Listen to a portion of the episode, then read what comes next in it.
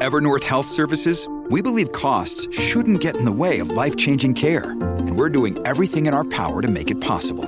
Behavioral health solutions that also keep your projections at their best? It's possible. Pharmacy benefits that benefit your bottom line? It's possible. Complex specialty care that cares about your ROI? It's possible. Because we're already doing it.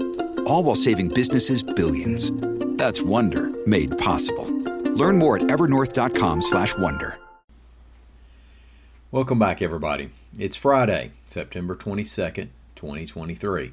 Now, born on this date in 1981, Adam Lazzara, lead singer of Taking Back Sunday. Born in Sheffield, moved to North Carolina at an early age. Now, today we have prison guards, a National Guard deployment, and a stolen ambulance. I'm Mike Morgan, and we're down in Alabama.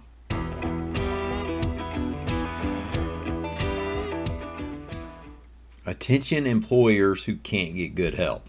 Now, realizing that labor markets are connected but also different, and budgeting for a government agency is different from a business that has to always break even, we now see what happens to the supply of correctional officers when the wages for correctional officers go up.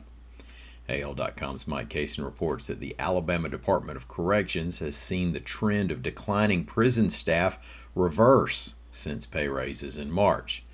Now, in fact, Corrections Commissioner John Hamm said they've even seen former and retired employees come back to the job. The prison guard force has grown by a few dozen statewide since March. Now, that's only a small dent in the more than 700 job openings, but it looks a lot better than the net losses of 197 during fiscal year 2021 and 415 during fiscal year 2022. Correctional officers who complete the 10 week academy now start at 51,000 or more dollars a year. Now that's 12,000 to $15,000 more than it was before the pay hikes. Another high school head football coach in Alabama is being deployed with the National Guard, reports AL.com's Ben Thomas. Now, we mentioned last month that Jackson Olin's Jamal Bess was heading overseas. Now, Leroy head coach John Massey will leave in early October on his third deployment with the Guard.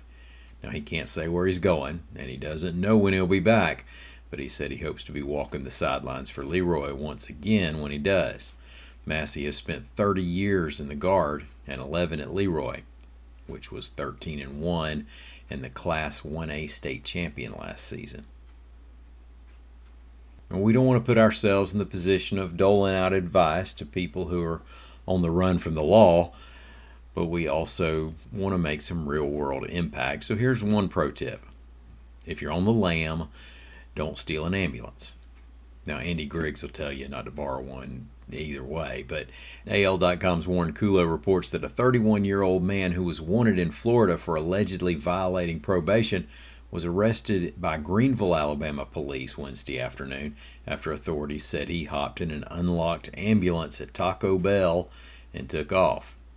The man was released just this month after spending three years in Florida prison for an assault conviction.